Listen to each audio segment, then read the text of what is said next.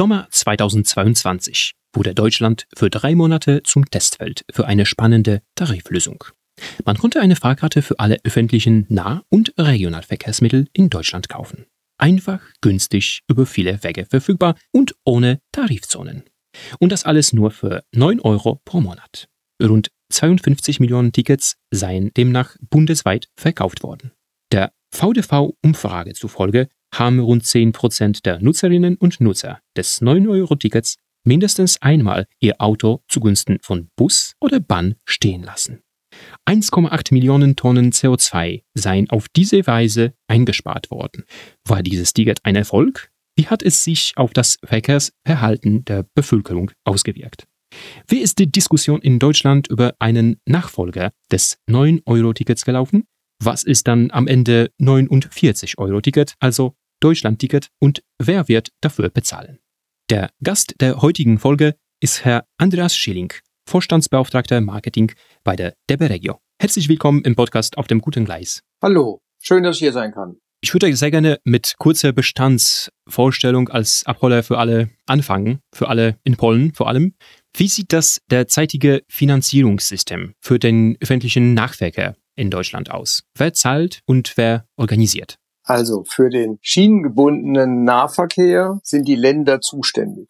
Früher hat dieses Nahverkehr ausschließlich die Deutsche Bundesbahn betrieben. Und als man dann 1994 eine Bahnreform gemacht hat, hat man gesagt, wir geben die Verantwortung für den Nahverkehr an die Länder. Weil die Länder besser wissen, welchen Art von Nahverkehr und welchen Takt, welche Taktdichte, welche Fahrzeuge sie vor Ort tatsächlich benötigen. Weil sie dafür aber bisher gar nicht verantwortlich waren, hatten sie dafür auch kein Geld. Und deswegen hat man sich darauf geeinigt, dass der Bund den Ländern zusätzliches Geld gibt. Das nennt man die Regionalisierungsmittel. Und mit diesen Regionalisierungsmitteln bezahlen jetzt die Länder den schienengebundenen Personennahverkehr. Okay, also wie wird dann Regionalisierungsmittel ermittelt? Am Ende ist das eine Verhandlung zwischen Bund und Ländern. Man hat über Gutachten schon 1996 mal ermittelt, wie viel Geld man dann braucht. Dann ist dieser, sind diese, dann gab es verschiedene Novellen. Das wurde immer mal wieder angepasst. Diese Mittel steigen jährlich um 1,8 Prozent zurzeit. Und es gibt einen festen Schlüssel, wie diese Gelder zwischen den einzelnen Bundesländern aufgeteilt werden, sodass jedes Bundesland ein festes Budget hat und in diesem Budget kann es agieren. Und wie funktioniert das in den Städten mit Bus und Straßenbahn zum Beispiel? Für den Bus und Straßenbahn war schon immer die Gemeinden zuständig. Früher hat man das in aller Regel so gelöst, oder man löst es eigentlich auch heute noch so, dass die Stadtwerke, die für die Elektrizitäts- und Wasserversorgung zuständig waren, haben regelmäßig Gewinne erzeugt. Und mit diesen Gewinnen hat man in einem sogenannten steuerlichen Querverbund die Nahverkehr in den Städten betrieben und hat damit sozusagen mit den Gewinnen aus der Energieversorgung den defizitären Nahverkehr ähm, subventioniert. Das ist aber eine andere, ein anderer Finanzierungskreislauf, der auch durch die Bahnreform gar nicht verändert worden ist. Das heißt, es sind zwei völlig getrennte Finanzierungsregime. Das führt auch dazu, dass in aller Regel in den Städten die Verkehre nicht ausgeschrieben werden. Also die Stadt ist immer eigentlich der Betreiber, sie muss es nicht sein, aber sie ist eigentlich immer der Betreiber ihres eigenen Verkehrs. Während im schienengebundenen Nahverkehr, im Regionalverkehr und bei den S-Bahnen die Länder jetzt immer wieder die Verkehre ausschreiben. Das heißt, man hat immer Verträge über acht bis 15 Jahre und man bewirbt sich in einer europaweiten Ausschreibung darum, diese Verkehre zu betreiben. Welche Rolle spielen dann Verkehrsverbünde? Ist das nur eine organisatorische Rolle? Die Verkehrsverbünde spielen zunächst einmal die Rolle, dass sie für einen gewissen geografischen Raum eine einheitliche Ticketstruktur haben. Früher hatte man in Deutschland, hatte jeder Betreiber, ein Busunternehmen, die Bahn, die kommunalen Unternehmen hatten alle ihre eigenen Tickets. Und immer wenn ich den Verkehr gewechselt habe, brauchte ich ein eigenes neues Ticket. Und es war vor 30, 40 Jahren eine große Revolution, teilweise auch schon 50 Jahre her, dass man für große Verkehrsräume, beginnend in den Metropolen, einheitliche Ticketstrukturen geschaffen hat bei denen ich quasi dann freizügig wechseln kann. Für uns heute eine Selbstverständlichkeit, war es aber früher nicht. Das ist die eigentliche Aufgabe der Verbünde. Als man dann den Schienenpersonennahverkehr neu organisiert hat, den Ländern die Verantwortung gegeben hat, haben die Länder oft gesagt, naja, wer macht es denn jetzt in meinem Zuständigkeitsbereich am besten? Und dann hat im Föderalismus in Deutschland jedes Land eine andere Lösung geschaffen. Das eine Land hat gesagt, na klar, das mache ich als Land.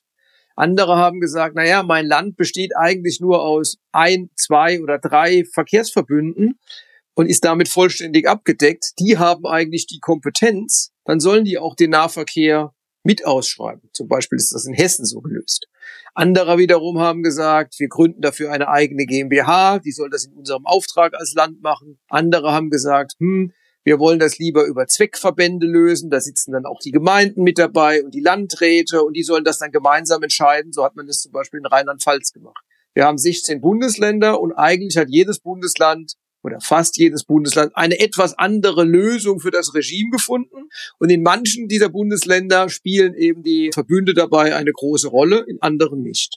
Die Fahrgelder in einem Verbund unterscheidet man ja nicht zwischen Straßenbahn, Regionalverkehr oder sonst irgendwas, sondern da ist ja quasi ein, der Verbund hat einen Fahrgeldeinnahmetopf von, sagen wir mal, jetzt 100 Millionen, nur mal um eine Zahl zu nennen.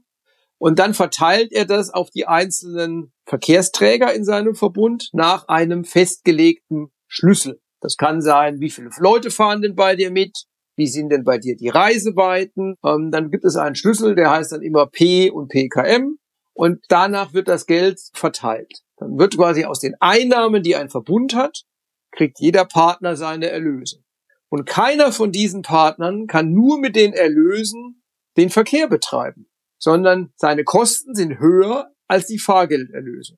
Und deswegen muss eine weitere Instanz diesen Verkehr bezuschussen, damit es ihn überhaupt gibt. Weil diesen Nahverkehr in Deutschland, es wird in Polen nicht anders sein, ist eine gemeinwohlorientierte Aufgabe. Das heißt zurzeit decken die Ticketpreise die Kosten für diesen Verkehr nicht und ohne eine zusätzliche Subvention gäbe es diesen Nahverkehr in Deutschland nicht. Und jetzt ist immer die Frage, wer zahlt diesen Zuschuss? Und den zahlt in den Städten für den kommunalen Verkehr, übernehmen das die Städte und die wiederum in aller Regel über ihre Energieversorger. Die Energieversorger machen Gewinn, der städtische Verkehr macht Verlust, da schieben die das Geld hin und her.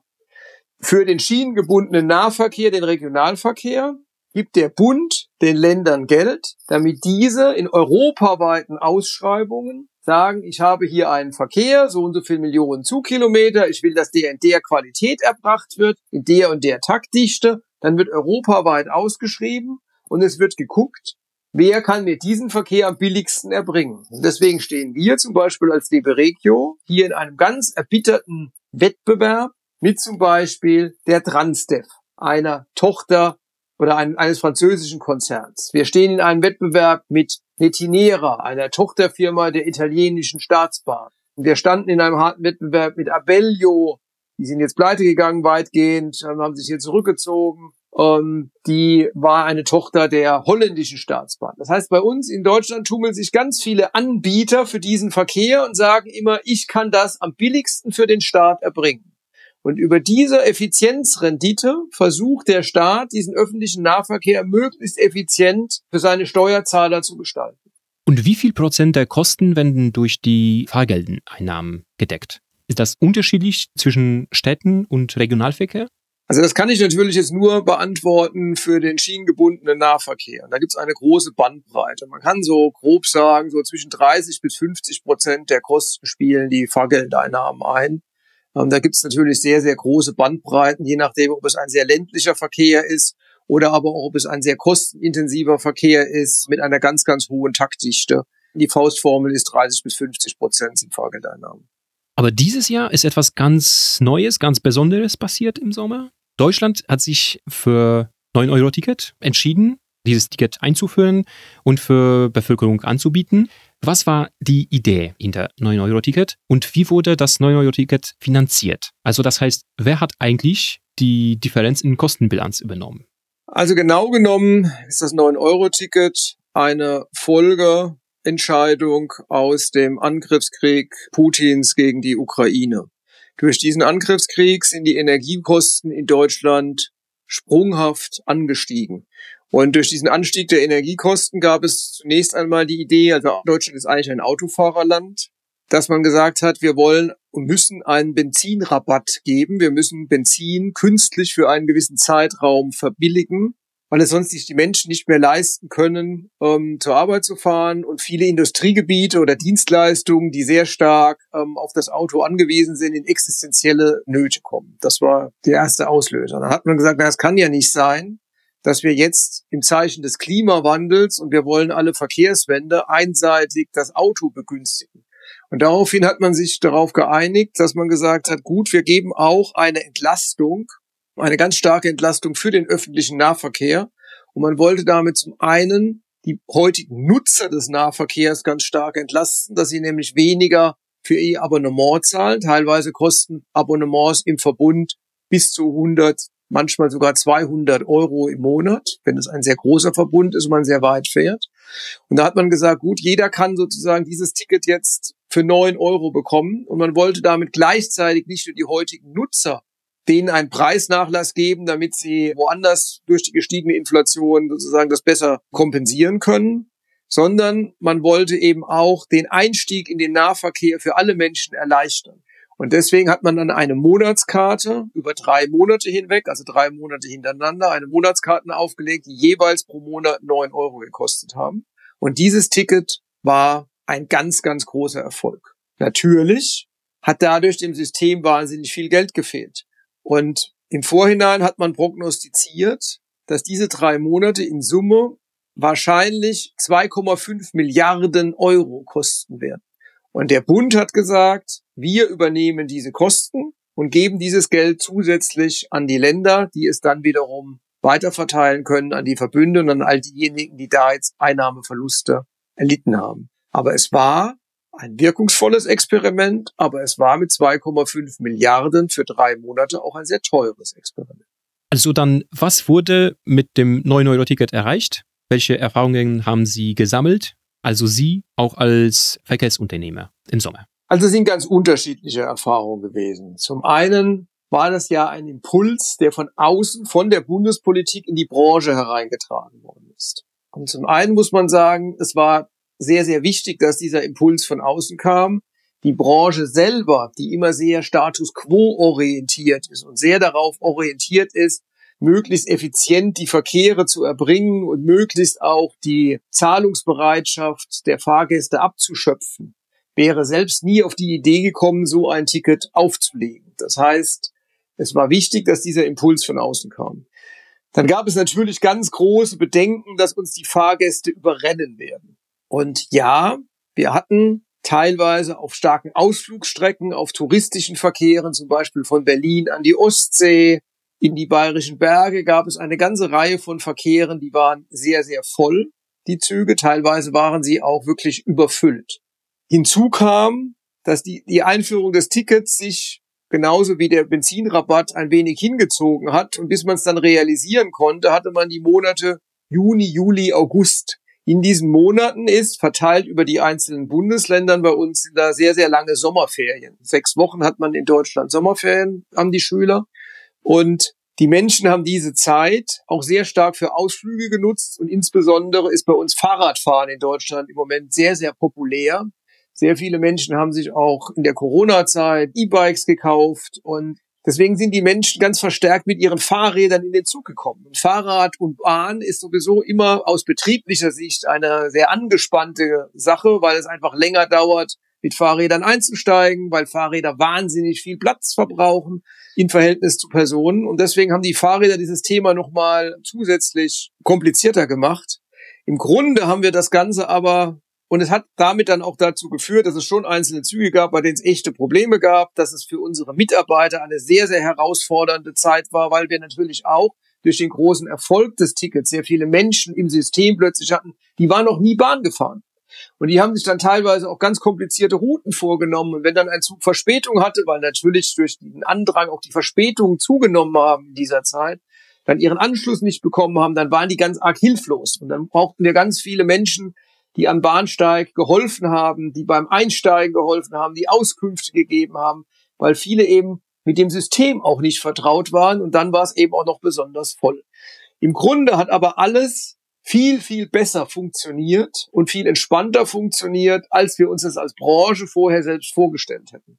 Aber ich will auch die Herausforderungen nicht kleinreden. Wir hatten noch einzelne oder eine ganze Menge überfüllter Züge, aber es war jetzt kein flächendeckendes Problem und es war auch nicht so, dass das System zusammengebrochen wäre. Das hat alles gut funktioniert und die Menschen waren auch vor allen Dingen in Summe trotzdem sehr, sehr zufrieden. Wir hatten eine ganz hohe Kundenzufriedenheit von über 88 Prozent. Und wir haben auch gesehen, dass die Nutzungshäufigkeit und auch die Fahrtentfernung im Lauf dieser drei Monate stark zugenommen hat oder besser geworden ist. War also nicht so, dass die Menschen einmal damit gefahren sind und dann ähm, hatten sie keine Lust mehr. Und wir waren halt alle sehr stark. Also von daher war das Thema ein sehr, sehr großer Erfolg. Und für die Einführungszeit war eben eine besondere Herausforderung, wenn ich das nochmal sagen darf, dass bei uns an Pfingsten, das ist ein langes Wochenende bei uns, das ist ein traditionelles Kurzausflugswochenende, ein Fahrradwochenende und genau das war quasi das erste oder zweite Wochenende, an dem dieses Ticket gegolten hat und dann waren natürlich alle auch ganz heiß darauf, dieses Ticket jetzt zu benutzen und von daher hatten wir quasi so diesen Endspielcharakter, jetzt wollen alle. Den hatten wir quasi ganz direkt am Anfang, als wir sozusagen auch nicht noch nicht eingeübt waren und die Kunden noch nicht eingeübt waren. Deswegen war eigentlich dieses Experiment sozusagen hatte die größte Herausforderung gleich in den ersten zwei Wochen. Und von daher sind wir auch sehr stolz, dass wir auch das alle gemeinsam mit ganz viel Engagement unserer Mitarbeiter in Summe als Branche gut hingekriegt haben. Ja, also Timing hat nicht geholfen. Ja, genau. Sie haben ja am Anfang gesagt, wenn ich das noch kurz anfügen darf, was schafft dieses Ticket jetzt? Also schafft dieses Ticket jetzt nur mehr Nachfrage? Induziert es Verkehr? Also sind jetzt Leute, die vorher nicht gefahren sind, fahren jetzt plötzlich Zug? die vielleicht gar nicht gefahren wären, dann kann man ja argumentieren, aus Sicht der Verkehrswende ist das gar nicht erstrebenswert.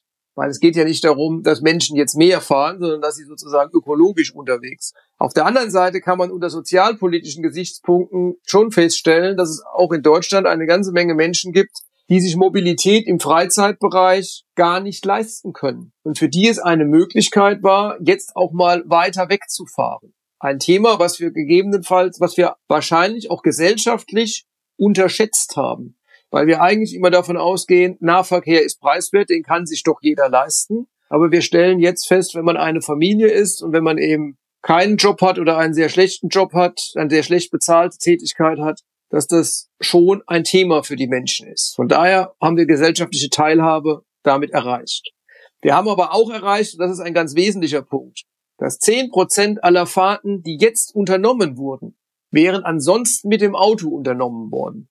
Und es gab auch so Messungen von TomTom, einem Navigationssystemeanbieter, der auch festgestellt hat, wie entstehen Staus, wie stark ist die Nutzung. Und man hat über so Analogien hergeleitet, dass auch die Nachfrage oder der Pkw- und Motorradverkehr um circa vier Prozentpunkte gesunken ist. Und das ist schon ein sehr starker Erfolg, weil man muss ja immer sehen, dass die Menschen weiterhin ihre Autos vor der Haustür hatten. Und gleichzeitig war ja auch in dieser Zeit Benzin zwar teuer, aber 30 Cent billiger, als es eigentlich auf Basis der Preiserhöhungen gewesen wäre. Und diese Umstellung, ich stelle mein Leben ein bisschen um, ich lasse mich jetzt sozusagen dauerhaft auf Nahverkehr ein, erfolgt natürlich bei einem Drei-Monats-Zeitraum noch nicht und erfolgt natürlich in den Sommerferien, wo Ausflugsverkehre im Vordergrund stehen, auch nicht in dem Maße. Von daher hat dieses Ticket für diesen kurzen Zeitraum schon eine sehr gute Verhaltensänderung erzeugt. Dann mit dem Ende des Sommers begann auch die öffentliche Debatte über den Nachfolger des neuen Euro-Tickets. Was waren die Argumente in der öffentlichen Debatte für und gegen die Einführung einer neuen Lösung? Also zum einen ist durch den anhaltenden Krieg Putins gegen die Ukraine bei uns in Deutschland, wie natürlich auch bei Ihnen in Polen, haben wir eine sehr, sehr hohe Inflation. Wir haben für diesen Winter rechnen wir mit sehr hohen Gaspreisen. Wir haben starke Kostenerhöhungen beim Strom, und so dass die Bundesregierung sich überlegt hat, wie kann sie die Bürger gerade auch jetzt für den Winter entlasten.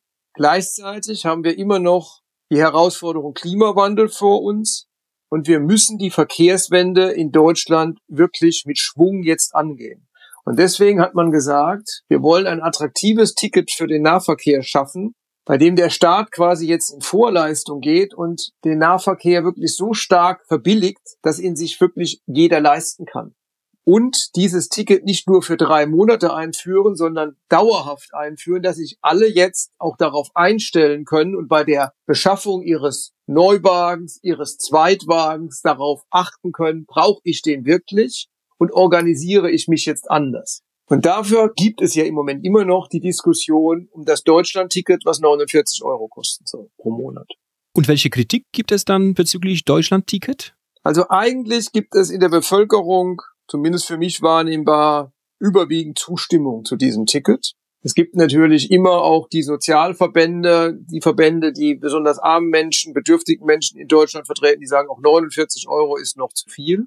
Und es gibt natürlich die Diskussion darüber, ist es nicht wichtiger, bevor man ein Ticket billiger macht, dass man mehr Geld in den Angebotsausbau steckt, dass man mehr, dass man die Takte verdichtet, dass man gerade im ländlichen Raum das Angebot verdichtet, müsste man nicht da mehr Geld reingeben?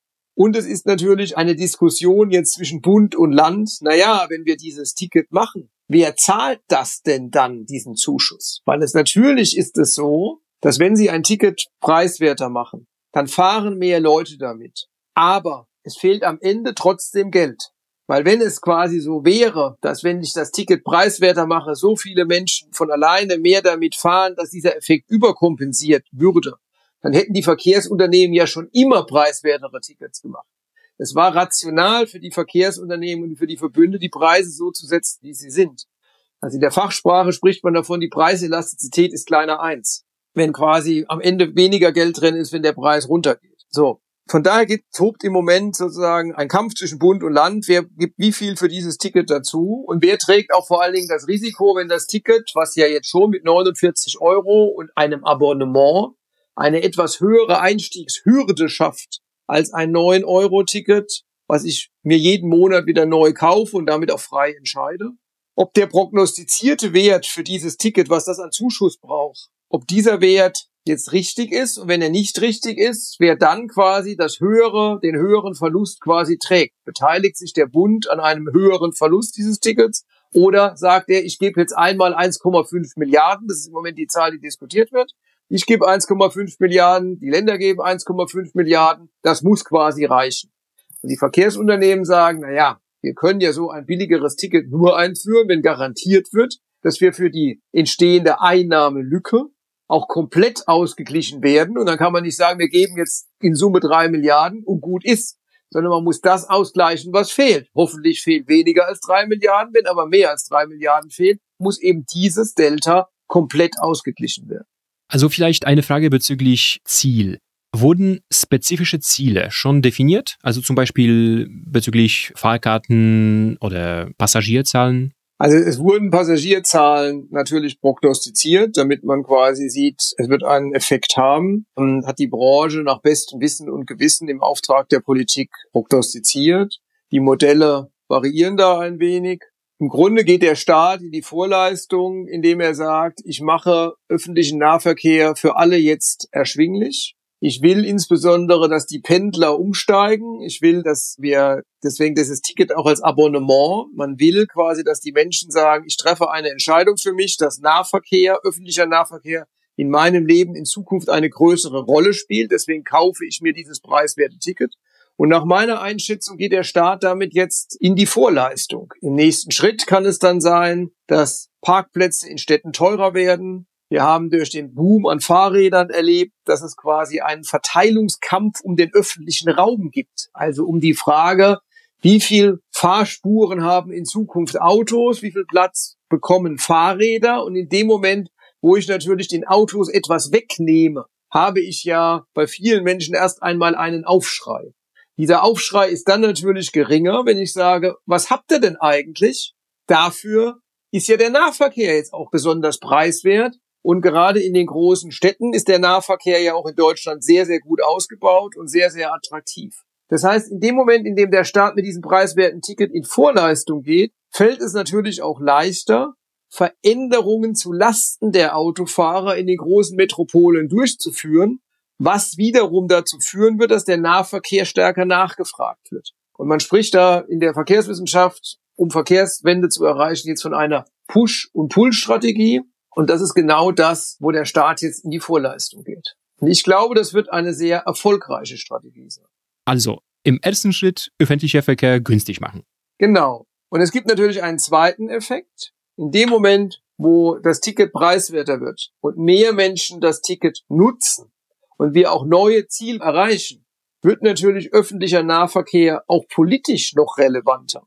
Weil in der Demokratie wird am Ende das gemacht, was die Mehrheit will. Und wenn immer mehr Menschen öffentlichen Nahverkehr jetzt auch nutzen wollen, dann kann es natürlich sein, dass im ersten Schritt auch bestimmte Züge voller werden, vielleicht auch zu voll werden. Aber dann wird natürlich der Anspruch und der Druck steigen, dass auch mehr Geld in das System kommt, um den Nahverkehr auszubauen. Viel schlimmer ist es ja, mehr Geld für den Nahverkehr zu fordern, für Strecken, auf denen nur ganz wenige Menschen unterwegs sind. Dann sagt man immer, naja, müssen wir halt auch irgendwie machen, weil es gibt bestimmte Menschen, die haben kein Auto und für die machen wir das halt. Aber dann hat es sowas Zugabemäßiges. Dann ist das keine wirkliche Herzensangelegenheit der Politik. Wenn aber ganz viele Menschen das System nutzen wollen, dann besteht ein Druck, das System auch auszubauen. Und das ist eigentlich der Gamechanger und der große Effekt für den Nahverkehr.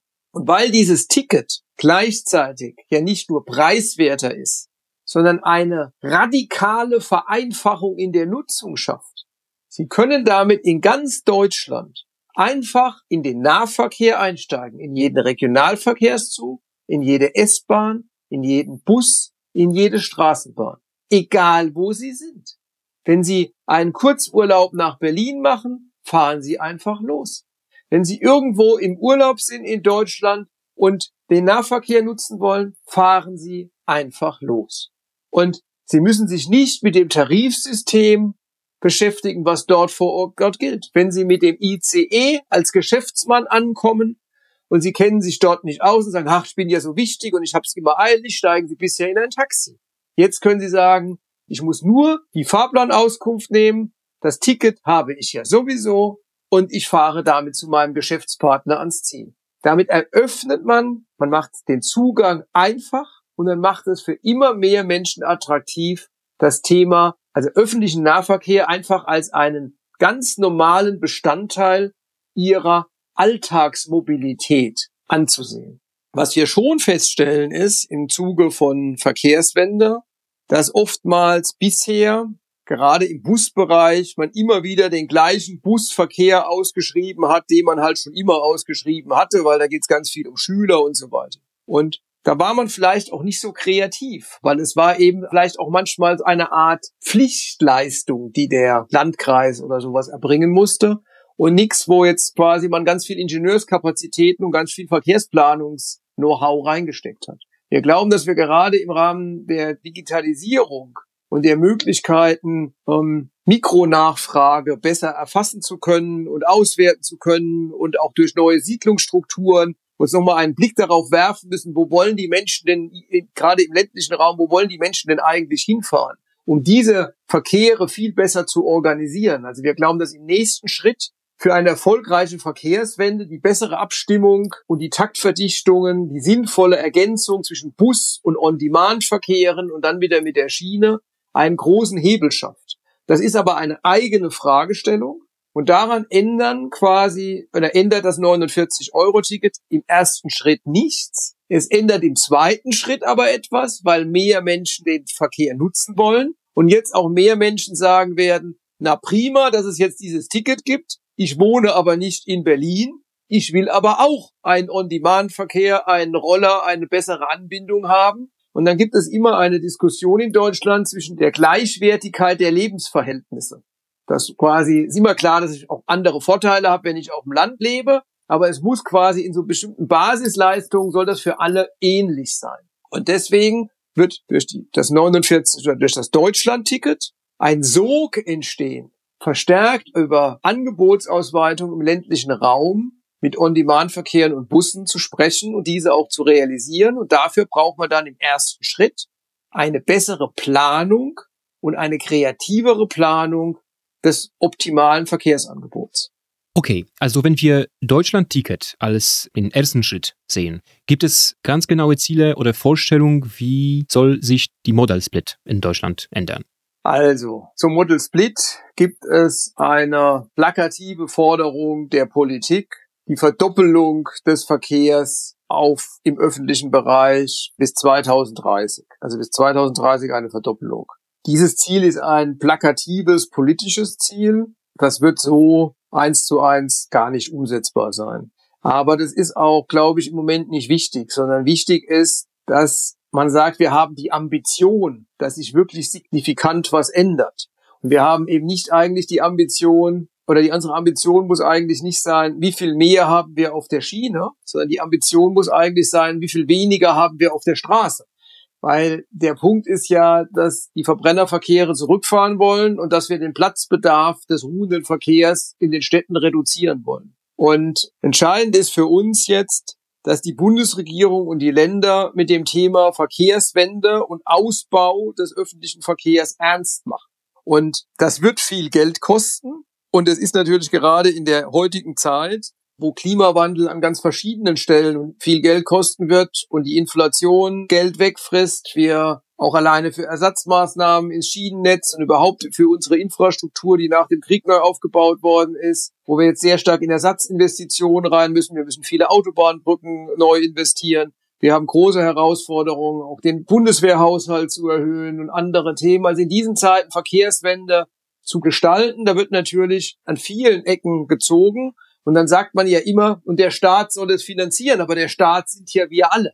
Also am Ende geht es darum, wir als Gesellschaft sagen, soll investiert werden. Und da ist es natürlich jetzt sehr wesentlich, dass das Thema Verkehrswende und Verkehr umgestalten ein viel größeres Augenmerk bekommt. Und das 49-Euro-Ticket, das Deutschland-Ticket ist hierfür ein sehr wichtiger Einstieg und wird die weitere Diskussion beflügeln. Und ich glaube, dass man diese Ambition hat, ist im Moment wichtiger als die konkrete Zahl. Dann zum Schluss eine Frage. Welche Herausforderungen erwarten Sie bei der Einführung des neuen Tickets? Oder sind Sie nach der Sommer so fit, dass Sie keine Sorgen haben?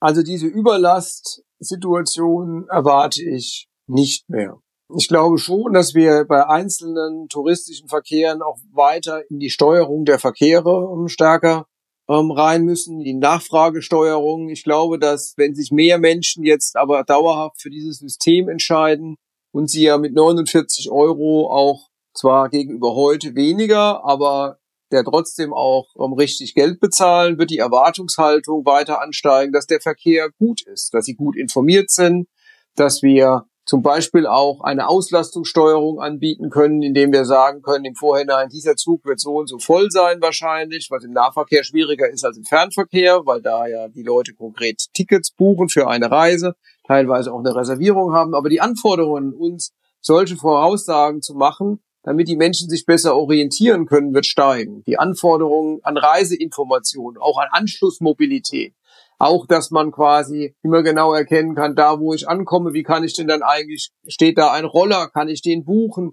Wie kriege wie komme ich an diese Informationen? Wie buche ich mein, mein On-Demand-Fahrzeug im ländlichen Raum? Dieses, wie wird die Reisekette weiterentwickelt? Diese Anforderungen werden im Laufe der Zeit deutlich zunehmen. Das werden die mittelfristigen Herausforderungen sein. Ich glaube nicht, dass der kommende Sommer, da werden wir teilweise mehr Reisendenhelfer noch brauchen auf bestimmten Stationen, aber ich glaube, vom Prinzip her kriegen wir das gut gemanagt. Und wir haben hier schon viel aus dem letzten Sommer gelernt, so dass ich glaube, wir sind da in Summe gut gerüstet. Okay, dann von meiner Seite aus drücke ich ganz fest die Daumen für den Erfolg von Deutschland-Ticket. Ich hoffe, dass es die Mobilität in Deutschland entscheidend verändern wird und dass wir uns in Polen von den deutschen Erfahrungen inspirieren lassen können. Vielen Dank für das Gespräch. Mein Gast war Herr Andreas Schilling, Vorstandsbeauftragter Marketing bei der DEBE Regio. Vielen, vielen Dank. Vielen Dank an Sie für das angenehme Gespräch.